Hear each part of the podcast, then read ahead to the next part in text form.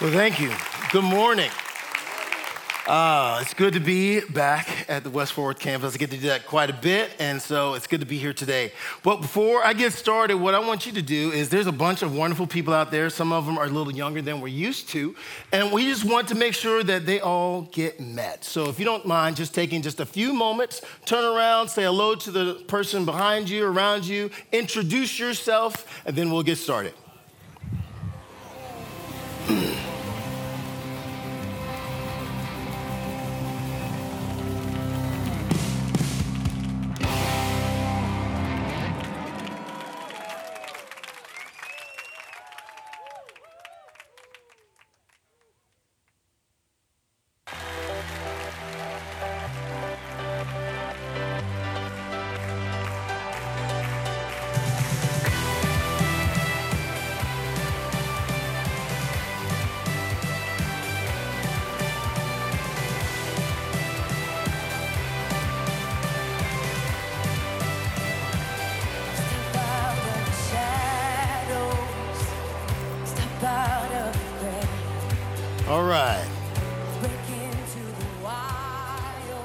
Well, again, good morning. Um, what you just done, if you participated in something that cultures do everywhere, whenever you come and you meet someone that you don't know, you start to introduce yourself. You let them uh, know who you are. You may tell them your name, maybe um, how you spend your time, what you do in your occupation, or whether you're at home, um, maybe who you're connected with, who's your family.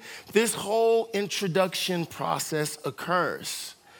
If we were meeting me for the first time, I would say, hello, my name is Tquan. You might be a little confused, probably never heard that name. Um, you'll ask how to spell it. I'll tell you. There'll be a random Q in there. That'll confuse you a little bit, but that's okay.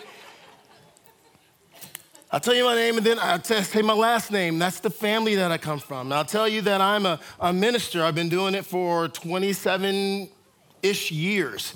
And I will tell you who my family is. I'm married and I have three children. And you begin to get to know who I am by what I put out there, by what I let you in. These are like things that I'm letting you know they identify who I am. Okay? But when do we get to that spot? Right? When do we get from baby to hello, I am? Right? Because when I was born, I don't remember it well, but I don't think I came out and said, Well, hello there, um, doctor, sir. My name is Tquan. It is very good to meet you. That's my mom back there. My dad's passed out over there. But um, man, thank you for bringing me into the world. You don't do that. So, somewhere along the way, somewhere along the way, you get this, this picture of who you are. You know, these two people in my life, mom and dad, kept calling me Tquan, so I guess that's what my name is, right? And you and you figure out by the people that are surrounding you and your community who you are. It's revealed and discovered, and you have to decide, what do I do with that? Right? Because sometimes people are saying things like Nana might say, "Oh, he's just like Uncle Timmy." And you're like, "Ooh, I don't want to be like Uncle Timmy." Okay? So, all these folks, all these people, all these things are speaking into what we claim as our identity, who we are. And God is speaking into that too. Let's take a look in the Word, going all the way back to the very beginning in the book of Genesis. You don't know what's happened. Six days have occurred. God has spoken into the nothingness, and He's created all sorts of things the water, the sky, uh, the land, the animals, and everything. And He gets to day six. He's been creating some animals, and then He gets to a point where He's going to create something that's a little different. And here's what it says So God created human beings in His own image, in the image of God, He created them. Male and female, he created them. So this is what we find out. We read in Genesis and we go, oh, I'm a being and I happen to be a human kind of being, right? We come to find out that there's this, this, this entity, this being named God, and he says that he has made me like him, that his very image is stamped on my life. And that there's two kinds of us human kind of beings there's male and female. And so we get to find out a little bit about what he says and who we are. We're going to keep reading. And then God blessed them, and said, Be fruitful and multiply, fill the earth and govern it. Reign over the fish of the sea, the birds in the sky, and animals that scurry along the ground. So, we found out who we are, who we've been made from, what we kind of look like uh, in the image of God. We're male and female, and now we have a job. Have families. Rule over the earth. You're in charge, is what God says. That's your job. Take care of it. And we're going to read some more because he gives us a little more about how we're created and what we're made, how we're made. Then the Lord said, and this is in Genesis chapter 2. Then the Lord God formed man from the dust of the ground and breathed life into the man's nostrils, and the man became a living being. If you're ever feeling a little too high on yourself, just remember where you came from the ground. That'll help you be humble a little bit because God formed, I mean, I read, I'm like, oh, out of the dirt? I mean, couldn't we have picked something a little nicer? But that's okay. Formed out of the dirt, and then he breathed life into me. And so there's this kind of marvelous mixture of matter and spirit that he calls humans. And then the next verse says, Then the Lord God planted in the Garden of Eden uh, I'm sorry, the Lord planted a garden in the east. It was called Eden. And there he placed the man he had made. So, we know we're human beings. We know we're made in the image of God. We know that we're male and female. We know that um, he's given us a job. And now we know where we're supposed to, where we're supposed to kick it, where the crib's supposed to be, all right? Where we hang our hat. He's places in Eden, and we have all these things. And if you read in the Genesis account, you see that as God is creating things and He's putting things in His place and mankind in its place, He says it's good and things are right. Adam and Eve are living in that. They're out there naming the animals squirrel, chicken, fox. I mean, they're doing their thing. They're in charge and, and things are going well until until someone brings in some doubt and things go a little weird. Before that, we need to know this, and I want you to hear this very well. Who we believe we are determines what we do. And I'm gonna say that again because that, that is critical for our understanding. Who we believe we are will determine exactly what we do because that's how we function. We function out of who we believe we are. We're gonna see what happens to Adam and Eve here in just a little moment, but um, to better share the story of this, um, I want to tell a story that was told to me when I was um, in student ministry, back when way back when student ministry began in the early ages. And I want to tell a story. And so, um, my fifth grade and below, raise your hands, waving like all my kids, waving. Let me see you. Say hello, hi, how you doing? You out there? All right, there you are. All right, I hear you. All right, this is Herbie. All right? Now, Herbie, before he is the fine strapping of a bird that he is, he started out, as all birds do, as an egg, right? And Herbie's this egg, and he's put in a nest by Mr. and Mrs. Hawk, his parents, right? And that's up on the cliff. They try to keep it safe, but there's this storm that comes, right? And the storm comes, and, her, and there's this mudslide, and egg, Herbie's egg slides down into, down below where there was a chicken coop. All right, now if you don't know what a chicken coop is, it's a chicken house. It's where all the chickens are, okay? And the farmer has them there, has a fence around them, protects them, and that's where they lay all their eggs and all the chicken stuff that they do and learn about, okay? And so Herbie's egg slides down there with all the other chicken eggs. And lo and behold, he hatches just like all the other chicks. Now, it's pretty obvious to all the other chicks and Herbie that Herbie's a little different. He's not quite like all the other chicks, right? He's a little bigger, he's a little awkward, he takes more space. But Herbie is determined. Look, I've got my chicken community around me. I am going to be the very best chicken I can be. And so, Herbie goes on his way to learn how to be the best chicken he could be. Farmer comes out, throws out the chicken feed, and all the chicks are pecking, eating their chicken feed, right? Herbie's like, okay, well, here we go. And he goes and he pecks down. He's like, oh, this is terrible. I can't believe I'm trying to eat this. But Herbie's determined. And so he works on his gag reflex and he eats all the chicken feed, right? He's like, okay, I'm gonna be a good chicken. And all the chickens, the ones who really wanna excel, they all go to rooster school. Because the rooster is the thing that starts the day. What more important job is it for you to yell cock a doodle doo and everything else in all the day begins, right? And so they're all learning, and they're in there, and they're saying their cockadoodle doos, and he's there with Foghorn Leghorn and Chicken Little, his buddies, right? And they're there, and they're going cockadoodle doo, and and Herbie gets up and he goes, and they're like, "Oh my goodness, Herbie, please don't do that." Try something else. But he's a charming. He at least gets out of screechy, screech, screech. And he also, they have this thing, I know you didn't know this, chicken coops are pretty amazing, but they have this thing called the Chicken X Games.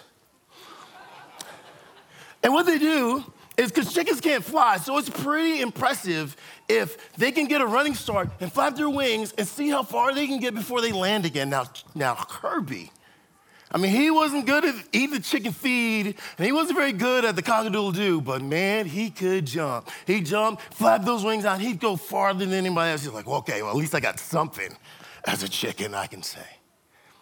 One time he's fine, he almost jumps out of the coop, and the elders and all the other hens they say, Don't do that. Out there is dangerous. There's foxes and dangers. And then sometimes there's even some other big birds of prey that try to come and get us. So stay in the coop, you'll be safe. It'll be great, okay? But don't go out there. It's like, okay. Well, one day, they see this big shadow whoosh by, and they're like, oh no, it's a hawk. And so they all, the chickens go scurrying. They start hiding on the coop and hiding in these little places to try to get away from the danger. And Herbie's trying to hide too. But Herbie's huge. He can't hide in those little small places. So he's trying to, and they're like, go somewhere else. Next thing you know, this hawk comes down and lands, and Herbie's like, oh no. And he looks up and he sees the hawk and it's landed by him. And the hawk is just, I don't know if you've ever like watched like some of those documentaries animals and so forth, and the birds just kind of look, they do this number, they kind of go back like this and look. Well, that's what the hawk is doing. And it is just looking at Herbie. And Herbie's just waiting to be like crushed by this huge bird. And the hawk goes, Herbie? And Herbie's like, You know my name? He's like, Yes, I'm Mr. Hawk. I'm your dad. We've been looking for you. I can't believe I found you in a chicken coop. And Herbie's like, Well, yeah, this is my people, my chicken people. They're all hiding out there, but these are my people. And he goes, What do you mean these are my people? He says, I'm a chicken. He's like, Really? Yes. He goes, Watch. And so he goes and he pecks his feet. He's like, "Mm, I did it. See, I'm a chicken. He goes and he goes, Screech, screech, screech, scree. It's like, Not very good, but he gets his cockadoodle out. And then he begins to start, he's like, Mr. Hawk's like, That's okay. Don't do anything else. I'm telling you, you are not a chicken. You are a hawk. You're my son. You need to come and leave the coop. Herbie's like, no, all my friends are here. Little and Foghorn Leghorn, they're here. Here's my people.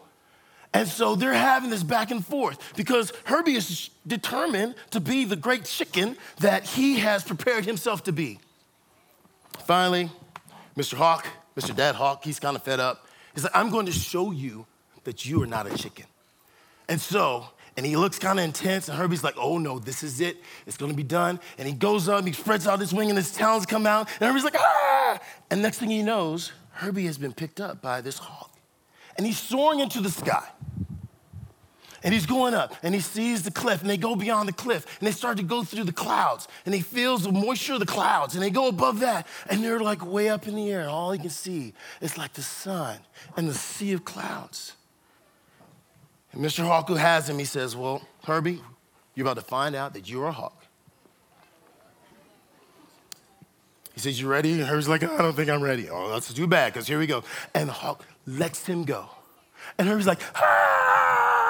he's falling and he's screaming. He's, he's trying, his wings are going on everywhere. And the hawk, he's like, why did this hawk do this to me? This is terrible. He could have just eaten me. But he's like, no. And he tells Herbie, Herbie, open your wings. Are y'all with me, young ones? He says, open your wings. And so Herbie puts his wings out. And the next thing you know, he starts to take flight. And the wind goes underneath his wings, and he's feeling the wind in his feathers, and he starts to rise up, and he is just soaring on the wind. And the dad hawk says, See, chickens don't do that, hawks do. You are a hawk. Herbie was living in a way that he thought was right, that he felt was right. But it's not the way he was meant to live. And he was fitting in there as best he could, even did some things kind of well. Being the best chicken that Herbie could be. But he's not a chicken. And he ends up living in a way that he is not intended and not getting to experience the sky and the clouds and the sun. You see, sometimes we do that as well, moms and dads. So that story is not just for the little ones, but it's for us too. Because, like I said earlier, there's a lot of things speaking into our lives, telling us this is who you are. You're supposed to be this way or this way. This is how you do life as a human being here. And we find out this is what happens when things don't go right in the garden. Remember, things were going well. They know who they are. They're made in the image of God, male and female, placed in the garden. And then someone shows up a serpent. Now, if you don't know this about the garden, in the garden was a tree a tree, knowledge of good and evil. There's another special tree called the tree of life, but the one that's important for us to know right now is the tree of knowledge of good and evil. And God had told them, don't eat of that tree or you're gonna die. So, Adam and Eve, there they are, walking in the garden. And the serpent, the devil shows up in the form of a serpent.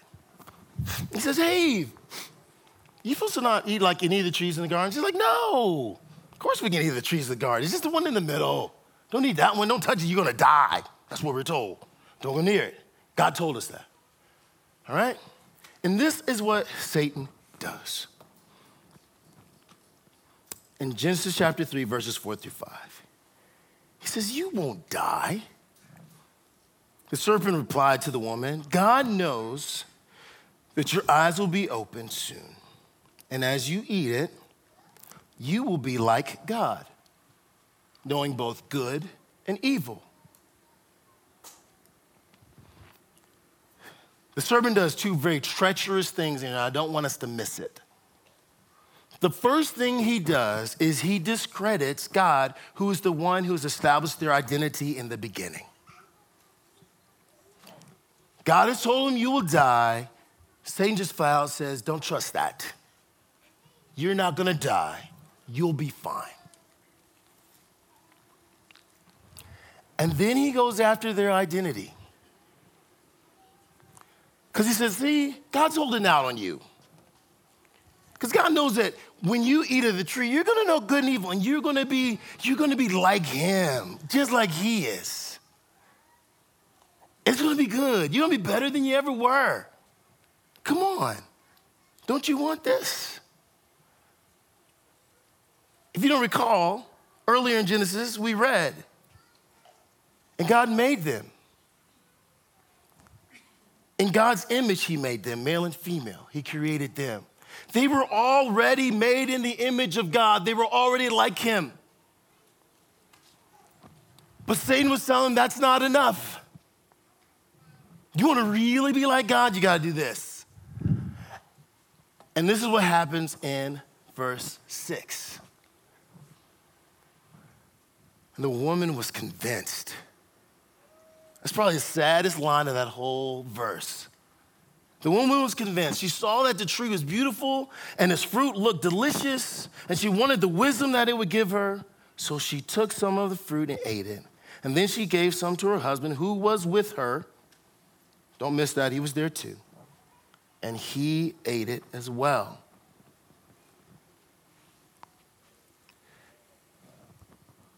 The servant showed up with this new lifestyle, this new thing that's going to help them be more of who they want to be. And they were convinced. Now, I mean, they were convinced.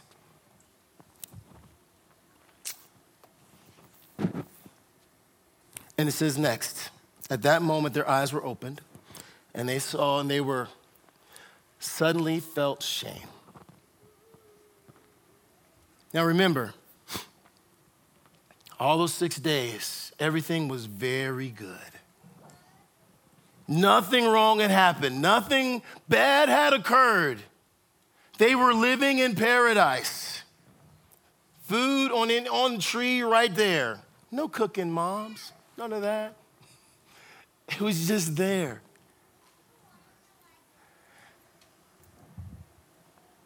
But they were convinced. And so, for the first time ever, as they had been walking with God in the garden before, now they hid because they felt shame. Because they know they had stepped outside of their identity. They stepped outside of who they were designed to be, how they were designed to live. And this weird thing, this terrible thing called shame came up. See, who we believe we are determines what we do. And often our world offers us something that is against our identity, and we become convinced too. That we become convinced that we are who the world says we are. Because it seems like things may be working for them. If you notice Eve with the tree, it looked right. Fruit looks good, seems okay. Oh, and I've had fruit that looks like that. That's pretty delicious looking. I'm gonna try this out. Sometimes we are convinced that to, to live like we feel instead of like the way God has made us. Sometimes we feel convinced that we don't even have a father in heaven and we can just we just need to figure it out. And sometimes we're convinced that all the only hope we have is ourselves. Our money, our power, or whatever gets us along because that's how it seems that the world gets along. But there's another voice, and it's God, and He's speaking something contrary to what the world says, and He's speaking to our identity.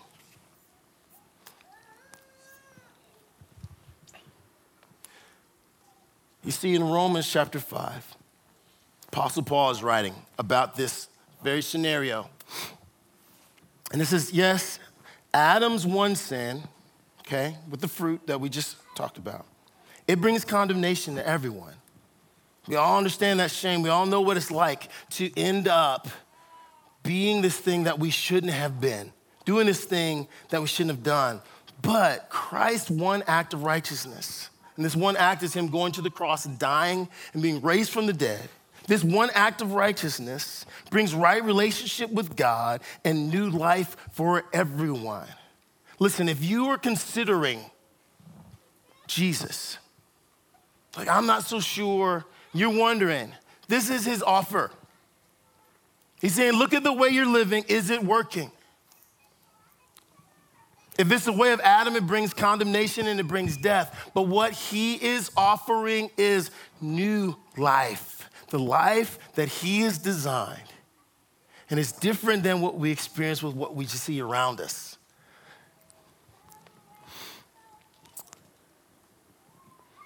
We find ourselves in relationship with God like Adam and Eve had before the fall. Now, to those who have been walking with the Lord for a while, you're like me, and it's been a, it's been a long while, I mean, I was baptized when I was like 11 and a half years old. and I am much older than 11 and a half. And I find myself sometimes kind of in and out of the identity that I should have, the one that I know that God has given me. But couldn't you imagine? Those of us who said, Yes, I believe, I'm gotten in the water, He's my God, I'm gonna follow Him. Can you imagine if we started to introduce ourselves with the identity that God gives us?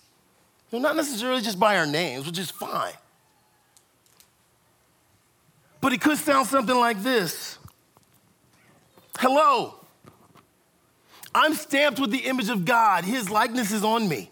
That's what it told me in Genesis. Hello, I am loved so much by God that He sent Jesus to die for me. Hello, I'm fearfully and wonderfully made, like David said about himself. Hello, I'm a person full of purpose because God has prepared good works in advance for me to do long before I ever got here. Hello. Hello, I'm never alone or abandoned. Because as I make disciples, Jesus says, I am with you always to the very end of the age. Hello. I'm completely forgiven of all my sin. Every last one I've ever done, everyone is coming because of the sacrifice of Jesus. Hello, I'm a new creation. What was old, my old way of life, that's gone, and the new way is coming. This is what God is bringing me. This is who I am. Hello, I am a child of God. I'm a son or daughter of God. This is who I am. Can you imagine if we went around and that was our name tag? And we lived in that completely, like God has for us. That is what He has for us identity as his sons, his daughters, those created in his image. The word says we are co heirs with Christ. We have so much in our identity if we would just hold on to it and listen to the one who formed us from the beginning because he knows who we are. So let's do this. If you don't mind standing up with me because we're about to sing. And the band can come on out and just come on out.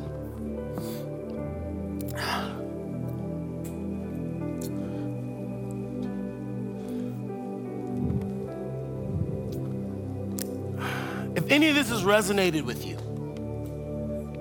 maybe you found that uh, you're like, oh man, Tquan, I've been trying to figure out who I am for a real long time. And I've tried this and I've tried that, and it's just not working, I don't think. And you want some help? We've got some people who will pray with you. Matter of fact, y'all come forward over there? Y'all can come on in. Sorry. Didn't give you much warning. Come on up. but they would love to pray with you about that. They would love to talk with you. Not that we got it all figured out man, we, we just know that there's one who does, and we're trying to follow him and point you to him as well. Maybe you're going, I don't know this Jesus guy at all. But man, what you're talking about, Tquan, about really being who I am, who I'm supposed to be, I want to know more about that. I want to talk to you and pray with you about that. Maybe you're like, oh, dude, I'm in. Sign me up. I'm ready for the water right now. We're ready for that too. Because God is giving us what He intended from the very beginning to be His people, made in His image, living like Him, carrying that identity with us everywhere we go. That's what He has for you. That's what He has for me. So let's pray and we'll sing. God, you're good. And you honored us enough to stamp us with your image. We say thank you. Help us to understand more what that means, to own it, to live it, and believe you, because there is where we find life. God, we pray all this in the name of Jesus.